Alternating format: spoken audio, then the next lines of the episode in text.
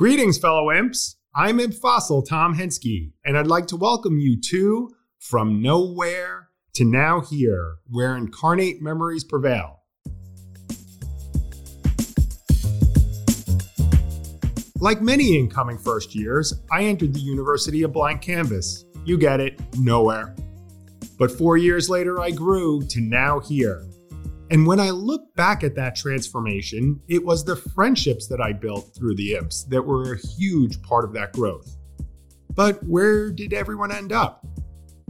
I'm going to take us on a journey to find them, to catch up with the friends we've lost touch with. And in doing so, my mission is to rekindle these amazing relationships.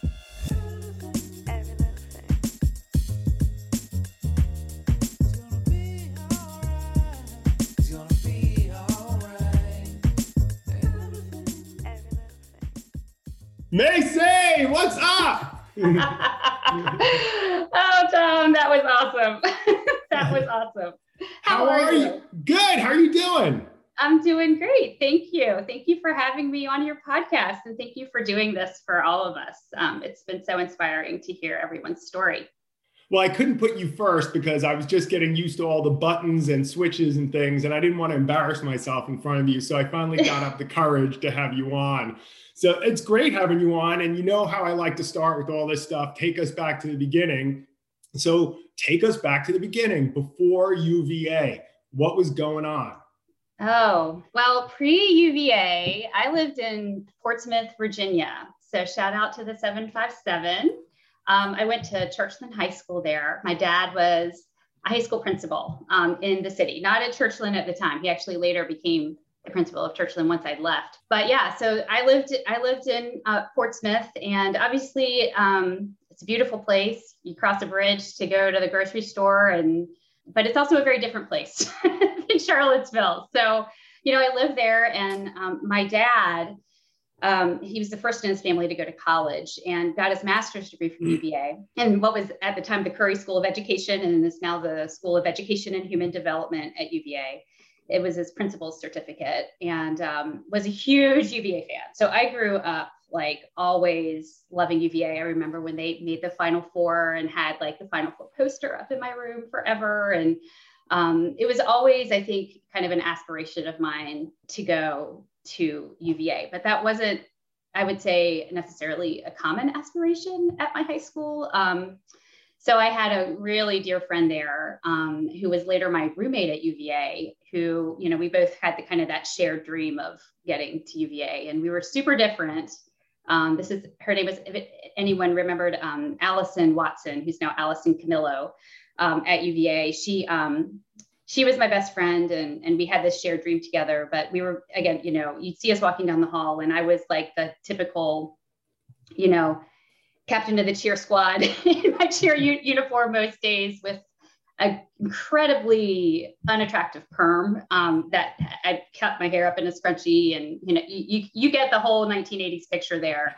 Um, and Allison was all about the goth you know so she was in like the full like long she was president of the drama club long black skirts you know white makeup and the red lipstick and um, so we were definitely an interesting odd couple, um, but best friends and great to have her, I think, when I did arrive at, at UVA um, later on. So, and we remain very close. She's now actually in New York, Tom. Um, she is one of the producers on the Samantha Bee show. So, wow. Does she still dress the same way?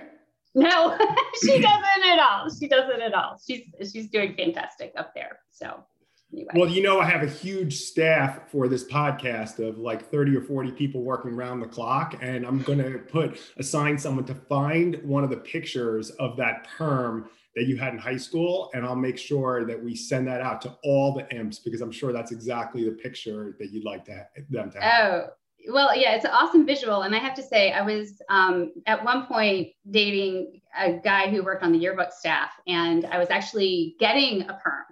And if you've seen, you know, the rollers and everything that that are required, I was in the beauty salon getting my hair done, and he snapped a picture of me with the rollers in, and it made the front page full color picture, like full page shot in the yearbook. So you don't even have to look very far for it. So yeah, I, I, I'm past the embarrassment of the perm after that. So yeah, that was awesome. great. Well, it's funny. On my honeymoon with my wife, we're sitting on the beach, and I look over at her and I said, "Oh, honey, you curled your hair today," and she goes, "No, it's naturally like that."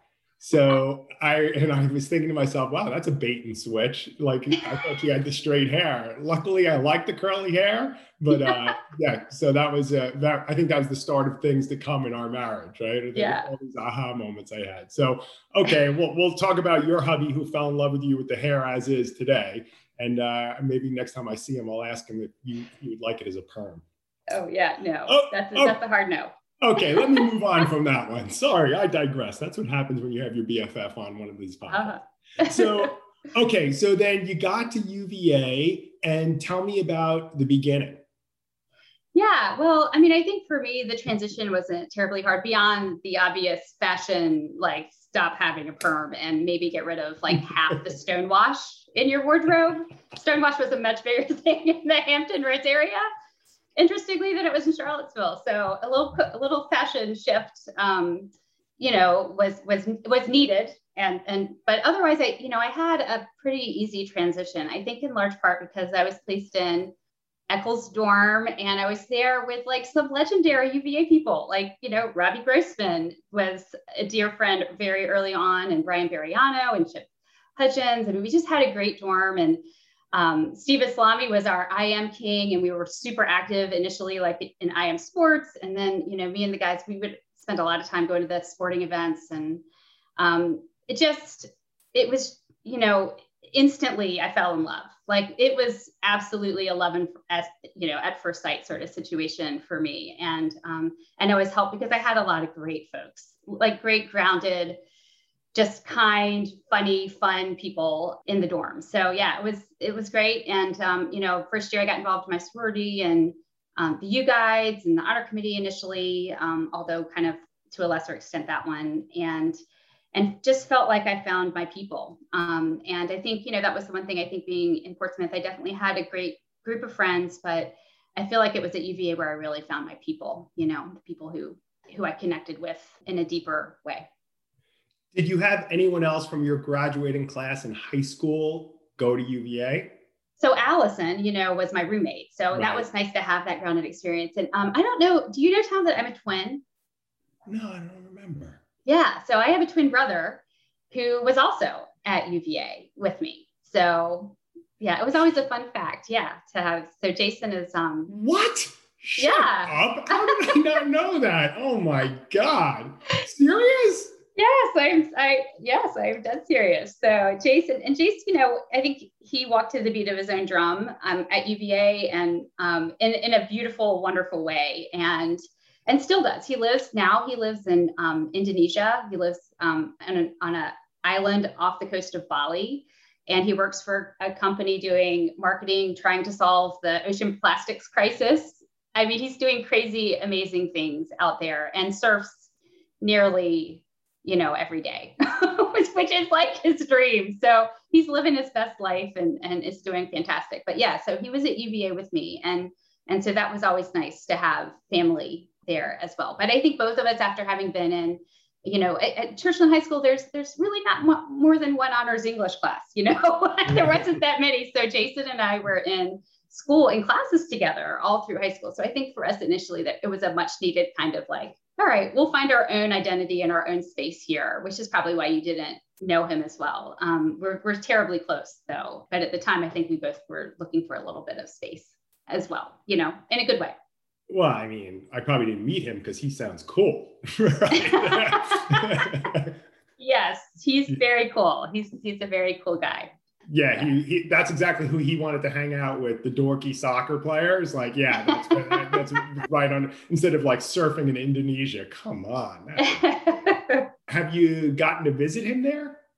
We did actually a couple summers ago, um, pre-COVID. We we went and visited him um, on Bali. At that time, he was living on Bali, so not not a bad place to visit your brother. So oh. yeah, he's doing great and really nice to see him there he's lived in Alaska and Key West. He worked for Jimmy Buffett, um, writing the Coconut Telegraph in Key West, and um, did some really crazy stuff. You know, working with the indigenous communities in Alaska. He's done some crazy, cool stuff. So yeah. Yeah, that's the guy. He makes me seem boring. I'm boring relative to my brother, but yeah, yeah. Macy, how can I end this interview and just start interviewing your brother? When can we? Can we? I know right now. yeah, we totally we totally need to get Jason. It would be a great interview. I promise you. So okay, then did you know what you were going to major in right from the get go, or how did that play out? I did. I did know instantly I wanted to major in government. And I I just and I started taking tons of classes. I actually finished, I ended up with two majors and a minor because I finished my government major so fast. Um, and initially I thought I thought I wanted to be a news a news journalist. I wanted to be a broadcaster. And so I guess that was part of the impetus as well. And I did an internship actually for those of you who know have Hampton Roads with um, WAVY News 10, which is the NBC mm-hmm. affiliate.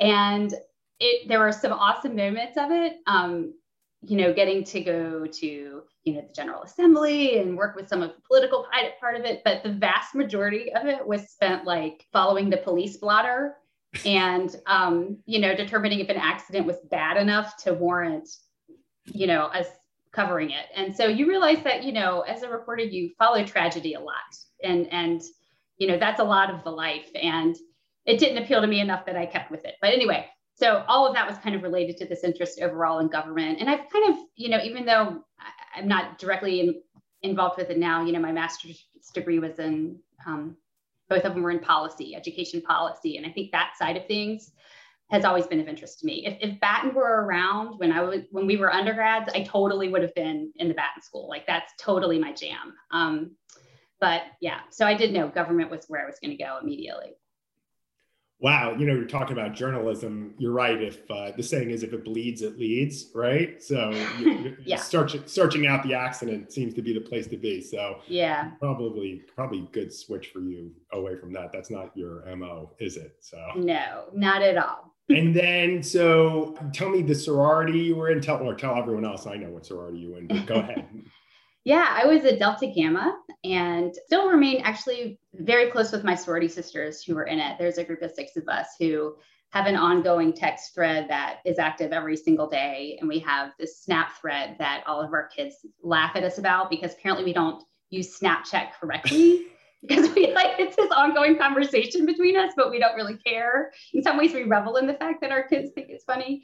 Um, but um, you know, really in touch with them every single day, which is um, a blessing. And, and particularly during COVID, when we were all shut, you know, locked down and not communicating with everyone, it was really such a life raft to have them around. And um, it's funny the um, when my kids were little, a few of of them were visiting me. This is when we lived in Chapel Hill, and my um, my daughter Haley was trying to figure out like how they fit into my life. You know, they're like, are they aunts? I'm like, no, they're not your aunts. And they're like, are are they like, you know, do they are they the moms at the preschool? I'm like, no, they're not that. And I'm like, they're they're just really special friends. And Haley was like, oh, they're super friends.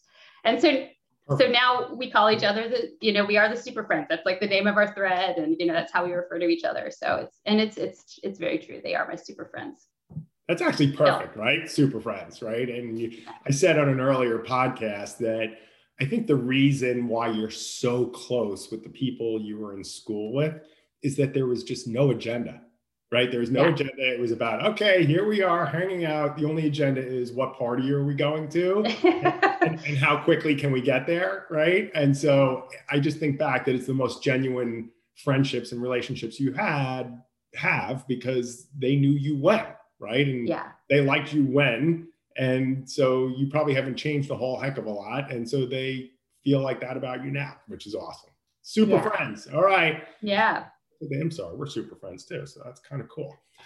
All yeah. right, so so tell me now. Um, you started going down your path at, at, UVA and you're doing the sorority thing, the U Guides thing. Where and when did the imp thing pop up? So I guess my first exposure with the imps was um, was Mike.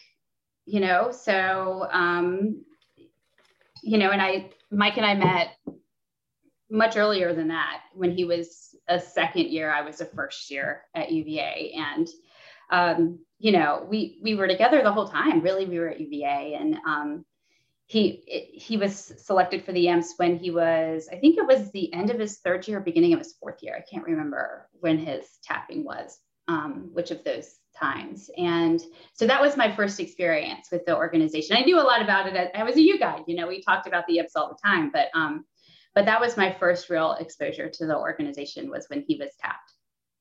Now, so you met your hubby and you were both imps. Did it ever occur to you that if Mike didn't capture your heart, your name today wouldn't be Macy Lennox? It might be Macy Rosalino or Macy Havlicek or maybe Macy Way. Like, like that could, can you imagine that? Can you imagine if I was doing my intro and calling you Macy Hale Havlicek? That would be tongue twister. That that would be yeah, that would be crazy. That would be crazy. I think Mike Mike has stole my heart before, way before imps were even in the picture, which is kind of funny. So um, so yeah, but yeah, so for for me it was all you know that it was him first, him first, imp second. well, so now you're going through the imps and you graduate, and then you have the path of all paths. I mean, when I look at your kind of LinkedIn profile, I'm like, God, LinkedIn probably had to redesign their um, their data because you have like 1,500 lines of cool things. So, but just take me through a little the chronology after you graduated and where you went from there and what was on your mind. What were you thinking you were going to do? What did you actually end up doing? That sort of stuff.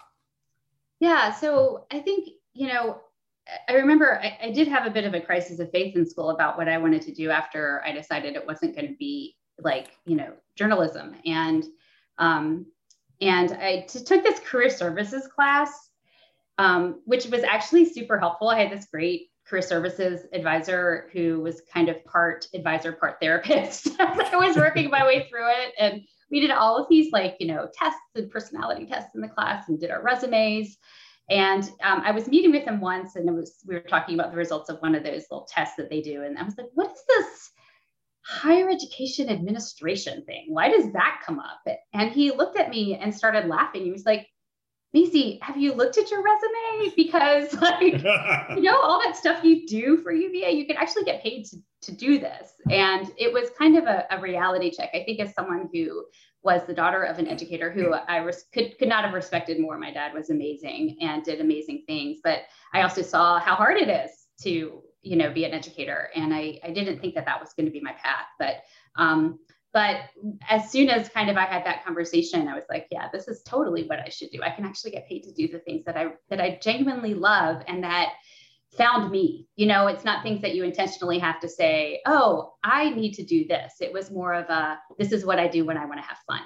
And so that's what kind of led me to the field. And I had this great experience of working um, as an intern in the admission office. I was co chair of the admission committee and um, with Jack Blackburn. And, you know, I worked specifically for Mike Mallory. I did like all of the spring fling programming in the office.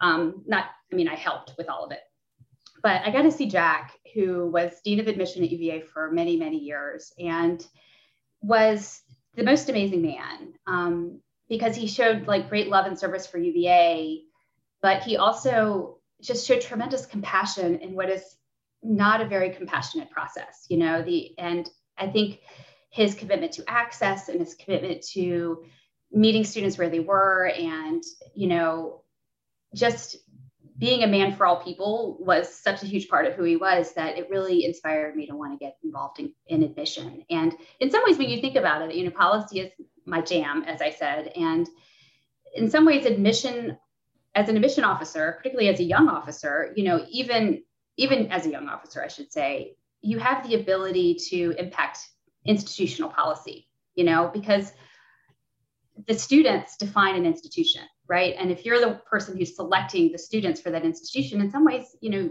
you you are helping to define the direction of the place. And and so for me that there was a lot of appeal in the job for that. So so i, I got I, I initially got a job working as an assistant director of admission at mount holyoke college which is located in south hadley massachusetts. It's a women's college private part of the seven sisters. It's liberal arts based um, under 2000 undergraduate students.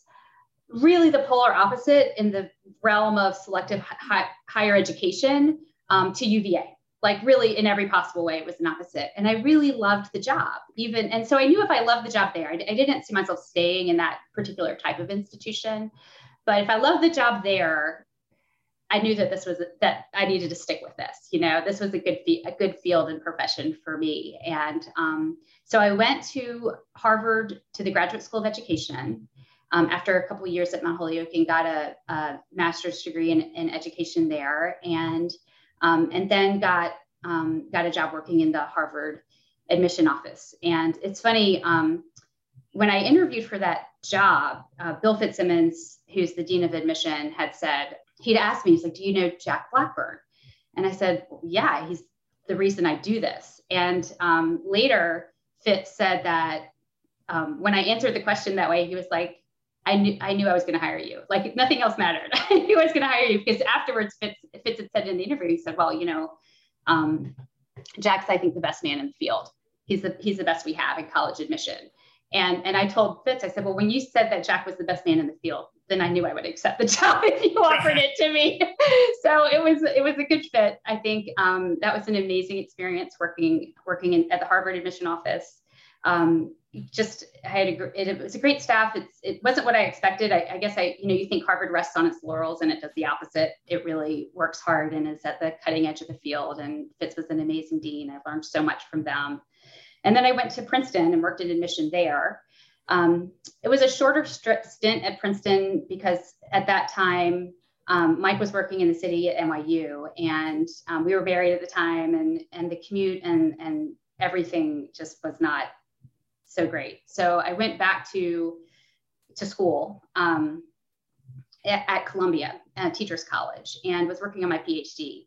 And that was when 9/11 happened. I was a year and a little bit into my into my studies and pregnant at the time um, when when 9/11 happened. And I think Mike mentioned this in his, but I I was a block away. I was actually at the World Financial Center when the first plane struck. So I saw, I was an eyewitness to, to everything. We had to be evacuated off the end of the island and I had to take a kind of a independent studies for a few of my classes and, and leaves on others. And it was, it was during that time that Mike got the job at Duke. And so we just thought, yeah, let's, let's do that.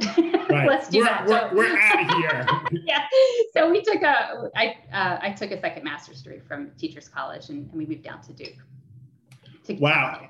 Yeah, and I can imagine. I know that um, ride from New York City to Princeton. That's a long commute. My it gosh. was. Yeah. It was no bueno. Yeah, so that's why we moved into the city, and it was we loved being there. I mean, it was really really great, but there was so much, and um, you know, we lived south of the trade centers, um, and so after 9/11, you couldn't get south of the trade centers without your lease with you, you know, and um, there were no cars we couldn't get back into our apartment for over a month.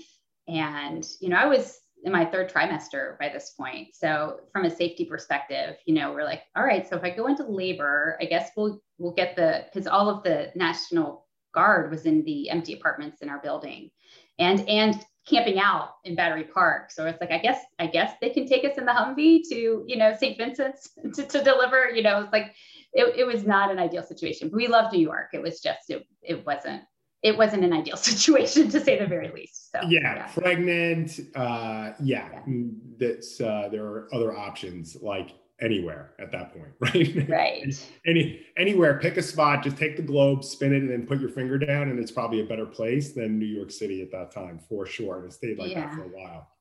So, and so as you're going along the way, and I want to get into what you're doing now, but that you really had this um, diverse experience in the admissions area. I mean, you went to, you were at Holyoke, and uh, which, by the way, I was rejected from when I applied.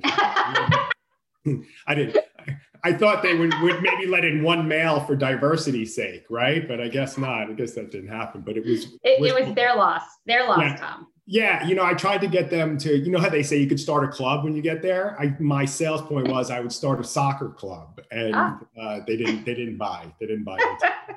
So, uh, but then all of those together, like made you pretty well rounded for what you do today because they're really different pit stops in a lot of ways they're all so different Yeah, they really are. Um, and I worked at Duke when I, we were down in Chapel Hill as well. So that kind of rounded it out a little bit. And, you know, I think it, it's funny because I, when I was in high school, I only looked at UVA. I mean, I was an admission office nightmare, truly. Like I'm I did it absolutely the wrong way. I was like, this is it. I'm setting this is the one school I want to go to, which is totally the wrong way to look at it.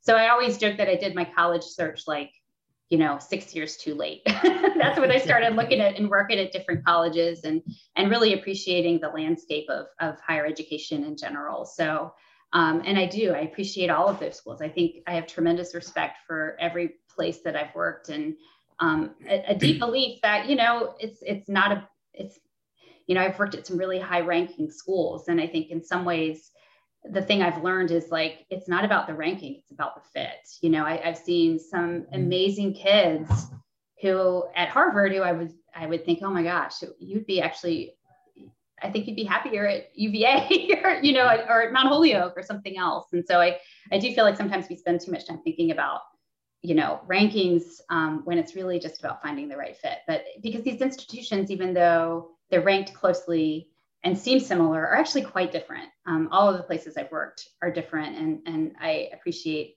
um, and respect all of them. So let me put you on the spot. Would if you were to take one lesson from each of them or one thing that sticks in your mind that you brought with you to what you're doing now from each of those places if i said okay t- tell me about mount holyoke. What did you learn from that and what did you bring with you and then do the same for the others i think that would be really interesting if you don't mind me asking no yeah well i would say i would say mount holyoke it, for me so much of it was understanding the importance of fit and and trying to understand that you know for me personally um that's not that wouldn't have been the right fit for me right? Um, but but getting my head around like why it's the right fit for others and counseling people through the process. And I think at at, at a place like Mount Holyoke, so much more of the job is about talking, interacting with people who come to grounds and, and going out and talking to people who who don't know Mount Holyoke and may not be thinking about a women's college. And I got to tell you, women's colleges are fantastic. I mean, they are empowering. Um, they are tr- just wonderfully supportive and affirming environments and and really really amazing fits for people so trying to get out that message um, you know was challenging and and just a really i think fun part of the job. And you know i would go to high schools and you know they have my they put the sign up okay you know mount holyoke is coming but it would be you know holyoke is spelled h-o-l-y-o-k-e but they would have h-o-l-y second word o-a-k o-a-k you know, it was like, no, this is not a holy tree. We're, this is a university. you See, know? I would have been perfect there because I would have spelled it to that exact way my, with my spelling. So thank God for spell check, right? So right. that's great. I know, but like no one knew it. And I went from that to Harvard where you call a school and they're like, do you want the auditorium? And what can we do? And when do you want to come? And, you know, it's like they roll out the red carpet.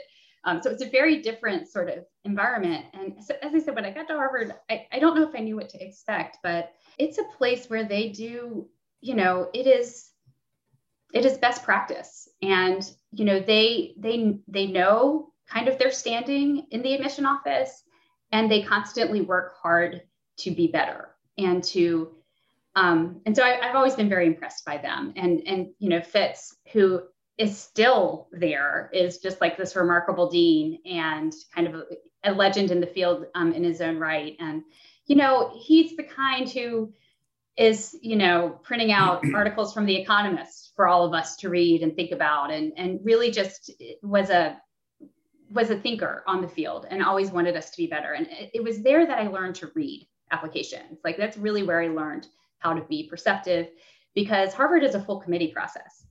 So when you every single case is voted on by a committee. It's full democracy, and my vote counted as much as the dean's vote. And but when you were presenting a case, you had to advocate and you had to know your stuff and you had to, and you had people grilling you, particularly some of the older deans who just reveled in like grilling the young people, you know, the rookies. well, what do you think of this? And what about this? And how do they compare to this? And so you had to be on your game and understand. And, and it, it really just taught me how to read, how to be how to how to read applications and think about the process and you know every single case like i just remember being there at like one in the morning some nights and you know, the whole vote. And once we got the whole class, once we hit the whole class, it was a standing ovation in the room. And, you know, we were there six days a week in that committee room. It was just, it was a remarkable experience, I would say. Um, I think Princeton is a very different institution than when, when, when I was there. I, I think if, for, for, me personally, like I love the liberal arts environment there. It's a very undergraduate centric environment. And I loved, I love everything about the school. I think at the time the admission office was in a not so great period of transition. And um, so it was less of a learning, you know, and, and all respect to Princeton, let me just put that out there. It's, as I said, I, it's where I would have probably fit in better if I had been smarter. you know what I mean? but, but, but from the admission I, wait, office. I know, I know what you mean. no, but it was it's just it was a great school, but I don't think I think if anything, I learned how to be more of a leader in that office because you know we didn't have voicemail when I was there, and this was like early 2000s, and we were you know this is Princeton, and we're like, but we're on the road, and how are we supposed to get messages? So one of my great accomplishments there was getting voicemail for the office, you know. So we we were kind of behind and I feel like my experience at Harvard helped me be a leader and kind of help push them a little forward. Um, I hope uh, that's humbly, humbly speaking. I don't think I did a great deal, but you know, that was kind of how I viewed like, all right, we got to keep moving forward. So anyway, um, Duke was great. I mean, um, it, I think Duke has a very efficient committee process, and I learned a lot about, you know, that was a place that was more business-like. Um, you know, you'd come in, and, and I worked with, for instance, Maryland. And it was like, all right, you know, this is how many spots we have. This is a target for the area. You know, you need to advocate for all of these places, but you have to know like the history of your state. And, and you come in, you know, business close in the committee room. It's much shorter period of time. It's not like a full vote like it was at Harvard. And you had to know your stuff and you had to really be ready to advocate for your for your kids there. Um, so, and, and interestingly, when I went to UVA, you know, we had no committee and I think, again, one of my roles there has been being like, you know, we should be regionally oriented and and we we should have committees. And I'm really happy that both of those things, you know, have happened. It's obviously not just because of me. You know, there was other voices in the office, you know, communicating the same thing. But um, but yeah, I learned a lot. I think everything that I learned, I brought, I've brought, you know, forward with me. And I've, I just been, I'm very grateful that I have had all of those experiences. They've all contributed to who I am. So, so if I'm if I'm like the other Rams, they're thinking this question, which was about when you were out Mount Holyoke. So you said that you felt uh, I don't want to put words in your mouth, but I think you said that you you didn't you wouldn't have been there necessarily as a student. It wouldn't be somewhere you applied. How does that does that help your job? Hurt your job? Is that tough to do because you know in your mind you're thinking you're UVA, you know you bleed orange and blue but you're at a different place. Like how does that work when you're out there? Because part of it is talking to students at these student fairs and how, how does that play out? Yeah i mean it is it, it's a different it's a different experience. And it was i struggled with it at first and but i, I spent a large part of my career not at uva you know? And I, as you said i do for anyone who doesn't know me like totally bleed orange and blue. So so it was a it was a little bit of a shift but i think you know, I have such an appreciation for higher education overall. And, you know, and again, about fit and understanding that like it's about finding the right place for you. And I, I like being a counselor and advisor in that journey for people. So in some ways, in some ways, it, I felt like I had a little bit more credibility, right? Because they know that that was not my experience. And yet, like, you know, so I'm not talking with rose colored glasses, in other words. I'm, I'm expressing like genuinely a respect for this institution by advocating for this institution. And in some ways, coming to UVA was a bit of a shock at first because when people push back and are like, well, you know, say something negative about UVA, you know, my immediate reaction is, what are you talking about? You know, that's what I'd want to say. But of course, that's not the right response, right? You know, um, I, am not as measured, I guess I would say about UVA because I do, I do, I'm so passionate about it. Well, well, you, it's kind of like an interview, how they teach the kids to do interviews now. You do, you say, oh, what was the bad thing about Virginia or what's not good about it? Yeah, you don't get a lot of sleep because you're out having fun every night. So yeah, yeah. so you're a little sleep deprived. That's where I would put that. Yeah, yeah definitely yeah and i will say you know one interesting thing is i would say i would say being at harvard like a lot of people kind of lose themselves in that harvard mentality. And there's even like a Harvard accent, um, believe it or not. Like you go there, you'll hear it and you'll know what I'm talking about. But a lot of people lose themselves in that. And I think for me, um, you know, I'm a Wahoo, and and I I never for one day regretted my our decision to you know my decision to be at UVA. I never and at, even after seeing all of these great places, I think it was just affirming to me that I picked the right place. Like I, I picked the place that was right for me. And again, that was kind of my passion to help people find the right place for them, wherever it would be. And um, and I I think you know my it was something that translated like my bosses, the dean at Harvard, you know, would come in after a UVA one and be like, Wahooey. And I'm like, close, not quite, close. um, and, you know, my dean at Princeton, like got me a, you know, he, he was a big reader and he buy me books on UVA. Like he knew, they knew how much I loved UVA. And, but I think in some ways that made me you know, I, I, never, I never at one point thought like, oh, I wish I were here. It was never sort of a, oh, I idolize this place because I knew I had the best place where I went. So, yeah. And now you're back, right? And so tell everyone about what you're doing at UVA now. What's the day to day look like? Uh, of course, I'm going to ask you how was it last year during a pandemic, but just get, can you kind of get into the non-pandemic part first before you kind of tell us what that yeah. last year was like? Yeah, yeah. And I think, you know, when when we had the opportunity to come to UVA, I think Mike touched upon this. We'd always thought about it, but um, I think we finally really settled into Chapel Hill. Um, and it was funny, we were talking, we had so many UNC friends, um, and we went to a lot of UNC games. And um, I remember, you know, once the, our friends were like, we're going to get you to wear Carolina blue, because I refused when we were down there, um, just on principle. And and um, I said, I don't think you're going to do that. They're like, well, we have tickets and we'd like you to join us at the at the UNC Virginia Tech game.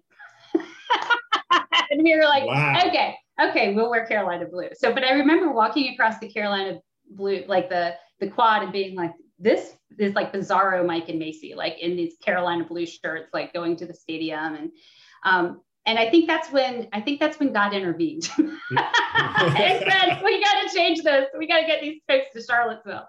Yeah, God, God's up. God's up there saying, uh, "Okay, I've seen enough. Someone take care of this for me."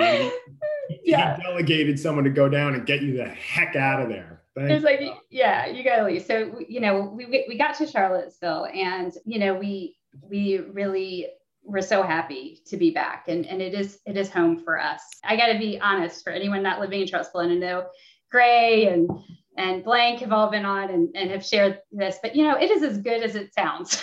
To live in charlottesville it really is just a great place to be and we're really really happy to be back.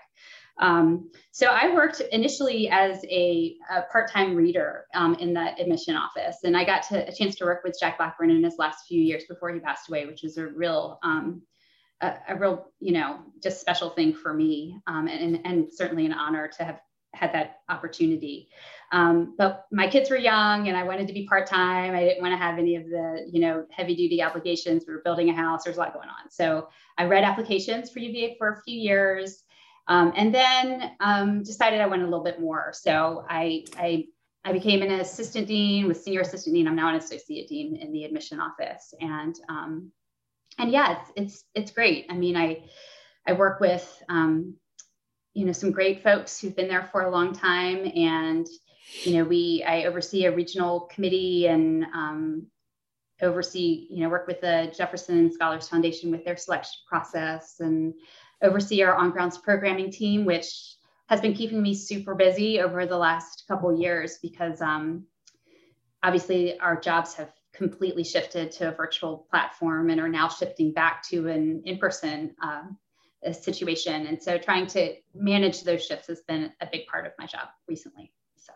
well, yeah, that's a that's a huge uh, huge shift, huge colossal shift both ways, going out of it and then coming back into it, right? The, the reimmersion yes. as we're calling it.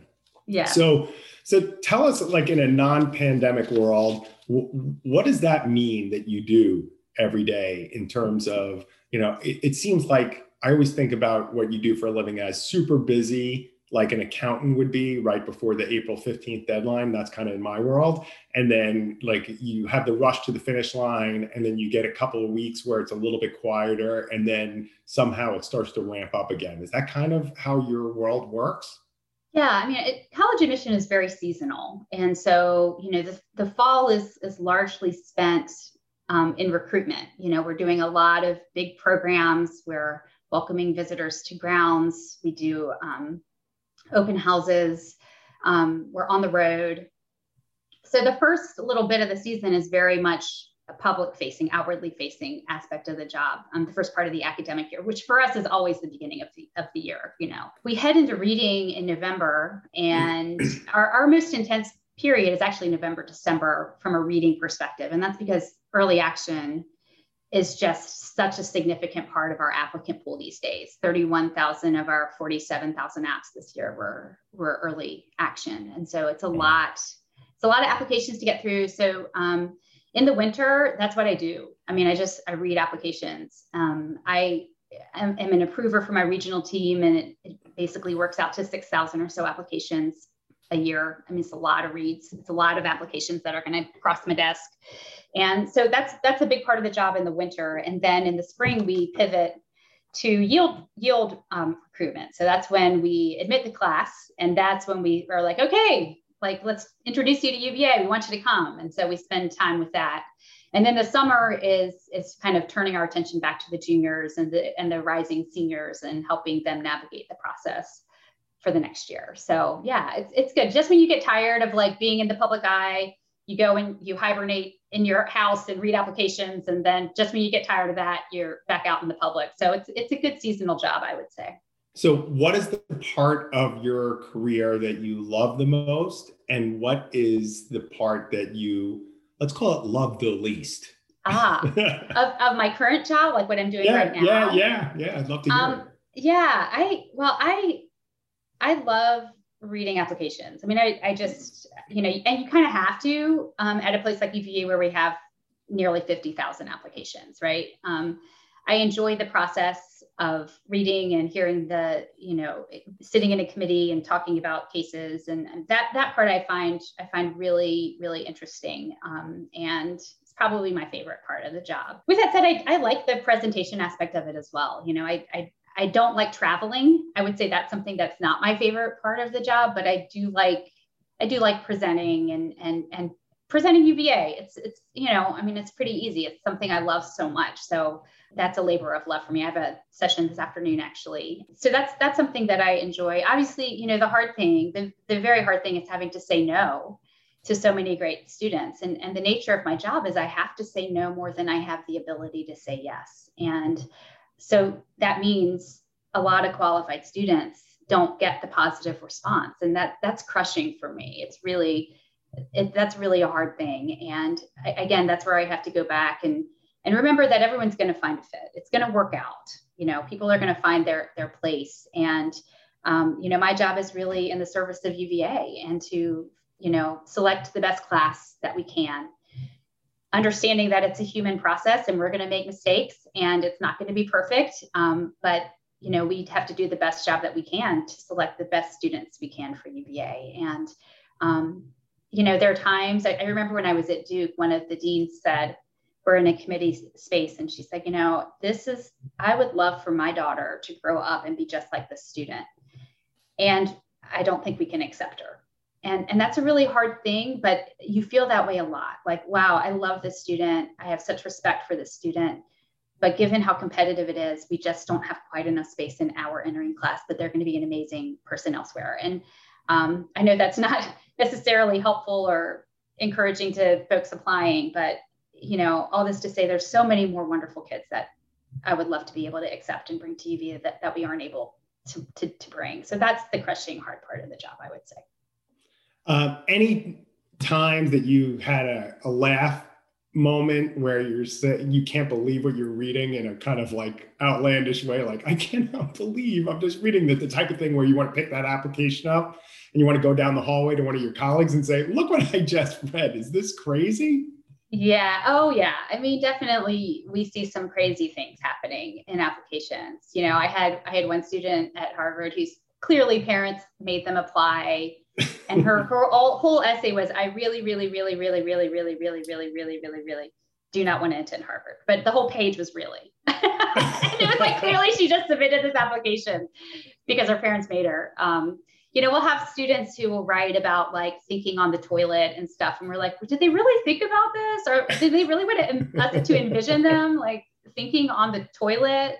Then we have some really funny ones. At, at Princeton, we had this section called Hodgepodge, where we just asked like favorite movie or, you know, favorite most inspirational quote, um, favorite place to think, like just cool, different, fun questions. And um, one of them was best advice. And normally we got like, you know, JFK quotes, uh, Martin Luther King Jr. quotes. But this one student wrote, if someone offers you a breath mint, always accept. all the time. Like anytime someone offers me a breath mint, I'm like, yes, I will. Thank you so much. and I always think about that kid. He has no idea how much influence he had, but but it just that was such an eye into his personality that like he didn't go like the big he didn't go the big quote route. He really went the like just the really funny, cute route. So anyway, yeah, I have lots of stories like that. It's um it's definitely fun reading the essays.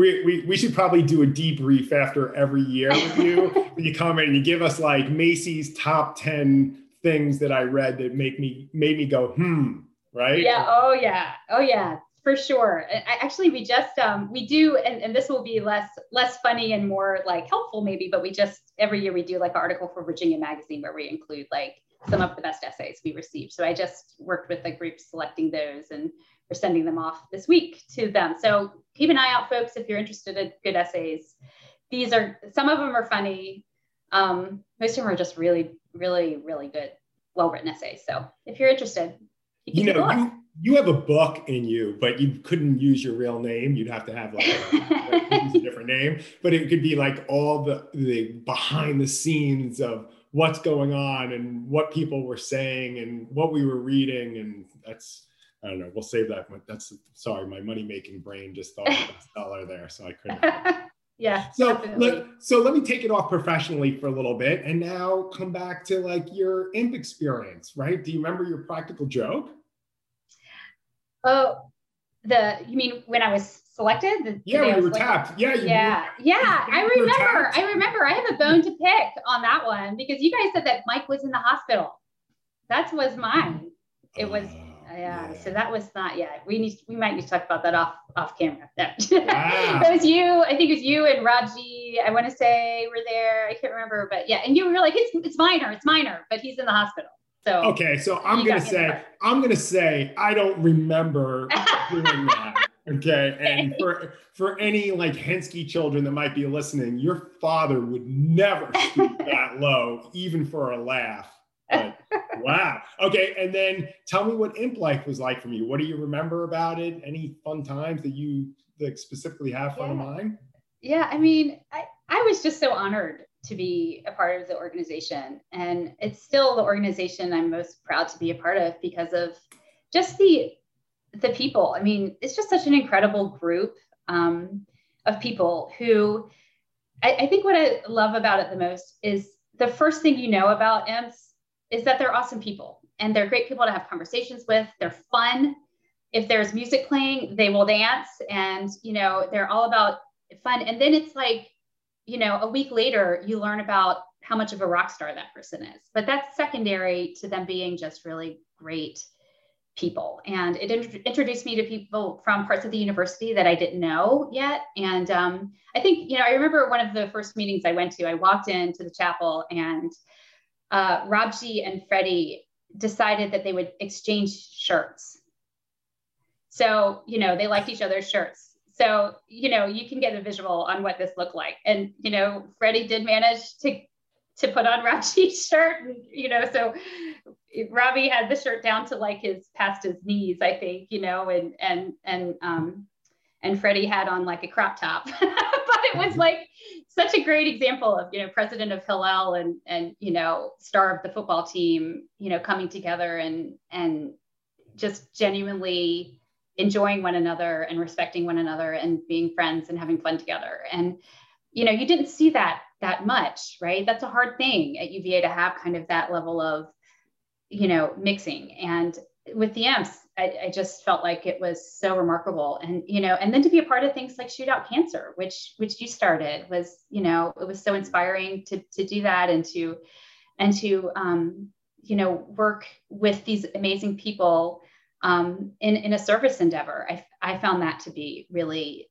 really remarkable. Of course, I, I love the tappings as well and all of, you know, all of the fun and the parties, but I think it was, I was so much, so inspired by the people in the organization and just, you know, humbled and proud that, that y'all selected me to be a part of this great thing. And I have to say, you know, um, one of the great things about being here in Charlottesville is Mike and I have had the ability to attend several fabs and some other events for the Imps. And it's the same. I mean, the people in the organization, I'm just so proud again of, of them and what they've accomplished at UVA. They're impact players, they're doing remarkable things, and they're still like these super fun, you know, outgoing, gregarious, amazing people. Um, so for anyone who hasn't been back, hasn't been to an Imp function recently, I can tell you that they're carrying the torch in a really wonderful way. So you know that reminds me of something mike said to me what, which was there are a lot of traditions and some traditions need to go, but other traditions need to stay.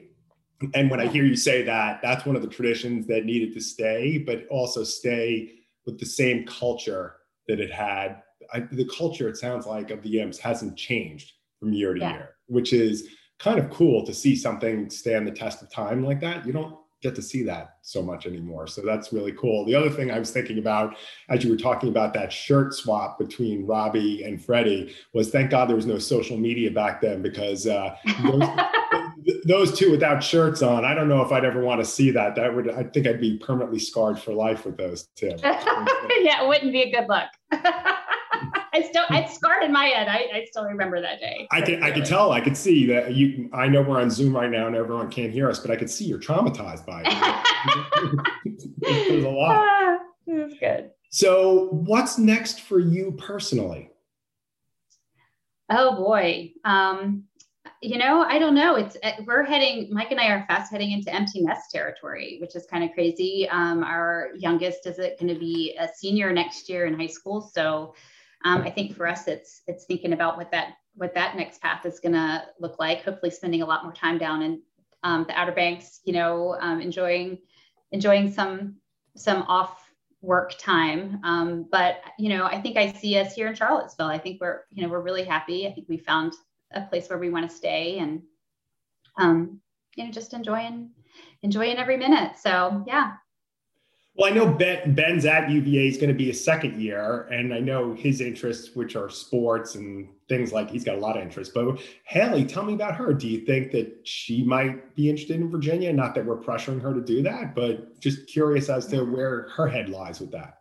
Yeah, I don't think so. I don't think Haley is going to. I don't think. I think she's um not necessarily interested in um you know following that the family tradition with UVA to her to her wonderful credit like i think she wants to carve her, her own path. And um, haley is just this remarkable kind and generous um, funny person who is her, her own person. And um, you know i think that she's going to do remarkable things. She wants to also go she wants to take the family um, the, the family job and, and go into education. I think she'd like to be a teacher and she would be truly remarkable um, at that. But I, I, think she's interested in maybe carving her own path, trying something different, which, which I also think is amazing. So, so it's going to be fun because we're going to go on a lot of college tours over the summer and, and look at places and cast the net wide and, and see, um, you know, what, again, it's all about finding the fit, right? It's about finding your place. And so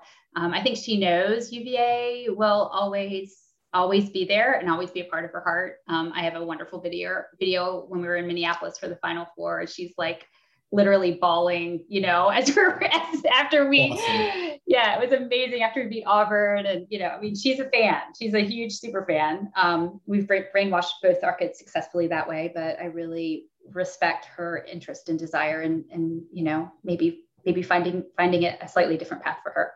So. Yeah, we we worry that she's going to get good guidance with the college uh, application process. She's probably going to be like she's gonna it's gonna be really hard to do her essays and she probably hasn't thought of any topics since she was maybe like probably three years old you've been talking about it so that's uh that, we that, have we have but i lay off i lay off for sure a lot because i see i see a lot like if you, you talk about a book that would be my book it's about parental involvement in the process because it is it's it's a lot and it's intense and a lot of it's not super positive. And so i i probably lay off probably more than you would think in the process. And um, i know she's going to be fine. I know she's going to be fine. And the last thing i just don't want her to i want it to be a positive experience for her. She already has a lot of pressure with a mom who works in this field. Um, so I get her like when I'm doing, you know, presentations, I I'll, I get her feedback. Like, you know, I tell me what you think of this. What am I missing? What what do I need to communicate to parents about the process? And um,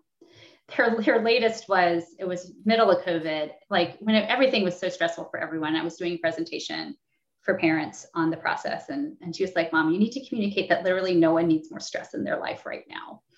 And I made that a slide. That was one of my slides. Was literally no one wow. needs more stress. So everyone let's take a you know collective exhale and and you know talk about how to be you know affirmative supporters and um, for for our kids throughout this process. So anyway i think about that aspect of things a lot and um, so i lay off I, I lay off. I mean certainly we're going to talk we're going to talk when she finishes school about this essay because you know I, my belief is you get it done during the summer. So um, but i try to i try to not keep it in her face all the time yeah, we're, we're, you know, part of their job description as a parent, you're you've got to be annoying, right? So, like, I'm my kids were making fun of me at dinner the other night. They're like, "Oh, Dad, maybe you could leave us another article to read, right?" You you talked about Fitz. Yeah. I think it was Fitz. Was it Fitz giving you the articles earlier on? I can't yeah, remember. Fitz. Like, yeah, Fitz. So, like, I, I Fitz and I are BFFs. Like, we're kindred souls because I'm the same thing. I'll print out an article, and then I'll say, "Oh, did you read it?" Right? And then you can yeah. see, okay, did they read it? Why didn't you read it? Why did I take the time to print that out? And usually it's about money things. Like, yeah. so but I, I'm like finding myself, my kids are going to hate money because I just talked about it nonstop. So it's like I'm trying to zip it, lock it, put it in the pocket, and not talk as much about it so they don't become obsessed with it. But I get it. Like when you do it for a living, it's easy to talk about because it's all day long and you know. Yeah. Just- and you know, we parents have the best of intentions we all do. I mean, we're all coming from the right place with it, but we just have to be careful not to not to drown our kids in our best intentions. you yes. know what I mean? Like, um, I think we all I think we all have to think about that and and worry about that a little bit, but that's part of being a parent. So I'm going to ask you my question about the letters IMP and your favorite word with IMP. What do you got for me? All right. Yeah. So I would say my favorite word would be imperfect.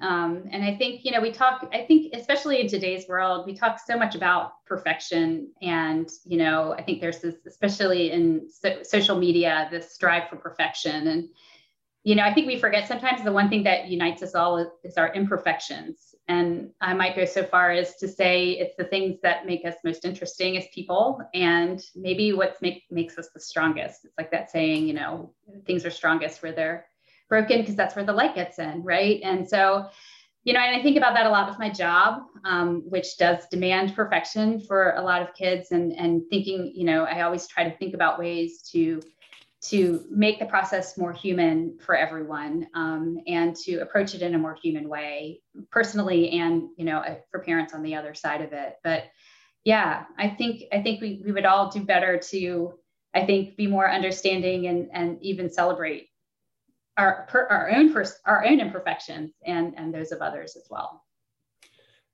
so you're going to be uh, the person to try out a new question that I haven't asked, and I'm catching you off guard, and I'm gonna you'll know the answer, so it's not hard. But so everyone's been saying, okay, maybe you should have people say their best dirty joke or something like that. But when I did a quick Google just to kind of get a few like of the chrono- chronological points of your kind of career, what popped up was your favorite Bodo's order. Oh. So so, what I thought we would do is starting with you, my trendsetter, okay, without the perm anymore, tell us what is your favorite Bodo's order? Oh, well, that's a good question. It's actually different than what popped up. because my Bodo's order has changed because I've I've actually given up meat. so oh it used to be, I know, it used to be smoked turkey on everything with mayo and tomato. Right, that's probably what you have. Yeah, it was always my favorite, but I don't, I'm, I do not eat meat anymore. So um, it's it's been a struggle, but we literally go to Bodo's once a week. I, for those of you who don't live in town, you literally never get sick of Bodo's. If you're wondering, never ever. In fact, Haley came and picked up Bodo's for us yesterday morning, my daughter. So um, so I would say my favorite is probably a no bull on everything with mayo and tomato now with a on with a kale Caesar salad on the side. You can get the Caesar, the Bodo Caesar with kale these days. Fun fact for those of you out of towners. Wow, you heard it here first. You see, I get all the newsworthy stuff. Like I should have done this for a living. Like you should have been a journalist or you were flirting around being a journalist. I really should have been a journalist. I mean, who uncovers fun facts like that Bodo's order? No one. Right. No exactly. No one but you, Tom. Okay, well, that for all of you Imp Nation listeners, beware when I interview you. I'm getting the Bodo's order. It's okay if you have meat on it, though. Macy won't think poorly of you. Don't worry about that at all. Macy, you're the best. I oh, love hanging best, with Tom. you. And so much fun hanging with you. And so glad that Spencer had that basketball camp years ago down there that we reconnected after the, our time in New York City together. And uh, as I said to Mike, it's like I look back to my New York experience and I say, ah, oh, I should have done more of this. I should have gone to more museums. I said to Mike, I said, we should have hung out more, but uh, we totally should have. Yeah. Yeah. But looking forward to when I'm down in Charlottesville and I'm, I'm thinking I'm going to create my own little imp uh, Charlottesville resident reunion and we're just going to have a fun dinner one night with all of us and get the whole crew. It's like amazing how many imps are down there from in Charlottesville, right? It's crazy. There's so many. And just let me know the date. I'm happy to organize it too. I would I'm just excited that we're going to see you more often and that Spencer's going to be joining the Wahoo community and so let me know because yeah, I'm I'm all for it. I'd love to get we the imps in Charlottesville don't see each other enough. I haven't seen Gray in forever, so it was so nice to hear him in your interview. But um, but yeah, totally. Just just say the word when you're coming down and I'll organize it and, and plan on tailgates this fall too. We're 100% capacity in Scott Stadium, folks. So yeah, and, so, and yeah. we're just gonna make sure you don't wear any of that UNC gear, and and hopefully no one ever got any pictures of that because that would have been uh, I I idolize you and Mike, so to like see you guys in UNC gear would have broken my heart completely. As I said, it was a one-time thing, and and God intervened in in, in the right way. So all is good. Macy, thank you so much for being on. Miss you. And we'll talk Imp Nation soon. We're going to be sending out uh, Anna Yates's uh, Facebook link so everyone can join that so you can have some back and forth dialogue because I know you don't get that from the emails that I sent out. So thank you, Anna. We'll get that out. And Macy, mwah, you're the best. You're the best, Tom. Thanks so much. Take care.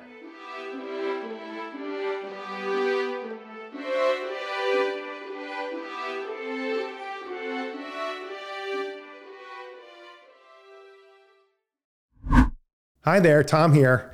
Before I let you go, I want to tell you about my other podcast, Total Cents. As you may know, after my time as an imp, I went on to become a financial advisor. Okay, stop laughing. Don't act so surprised. In each episode, I share advice to parents about how to talk to kids about money.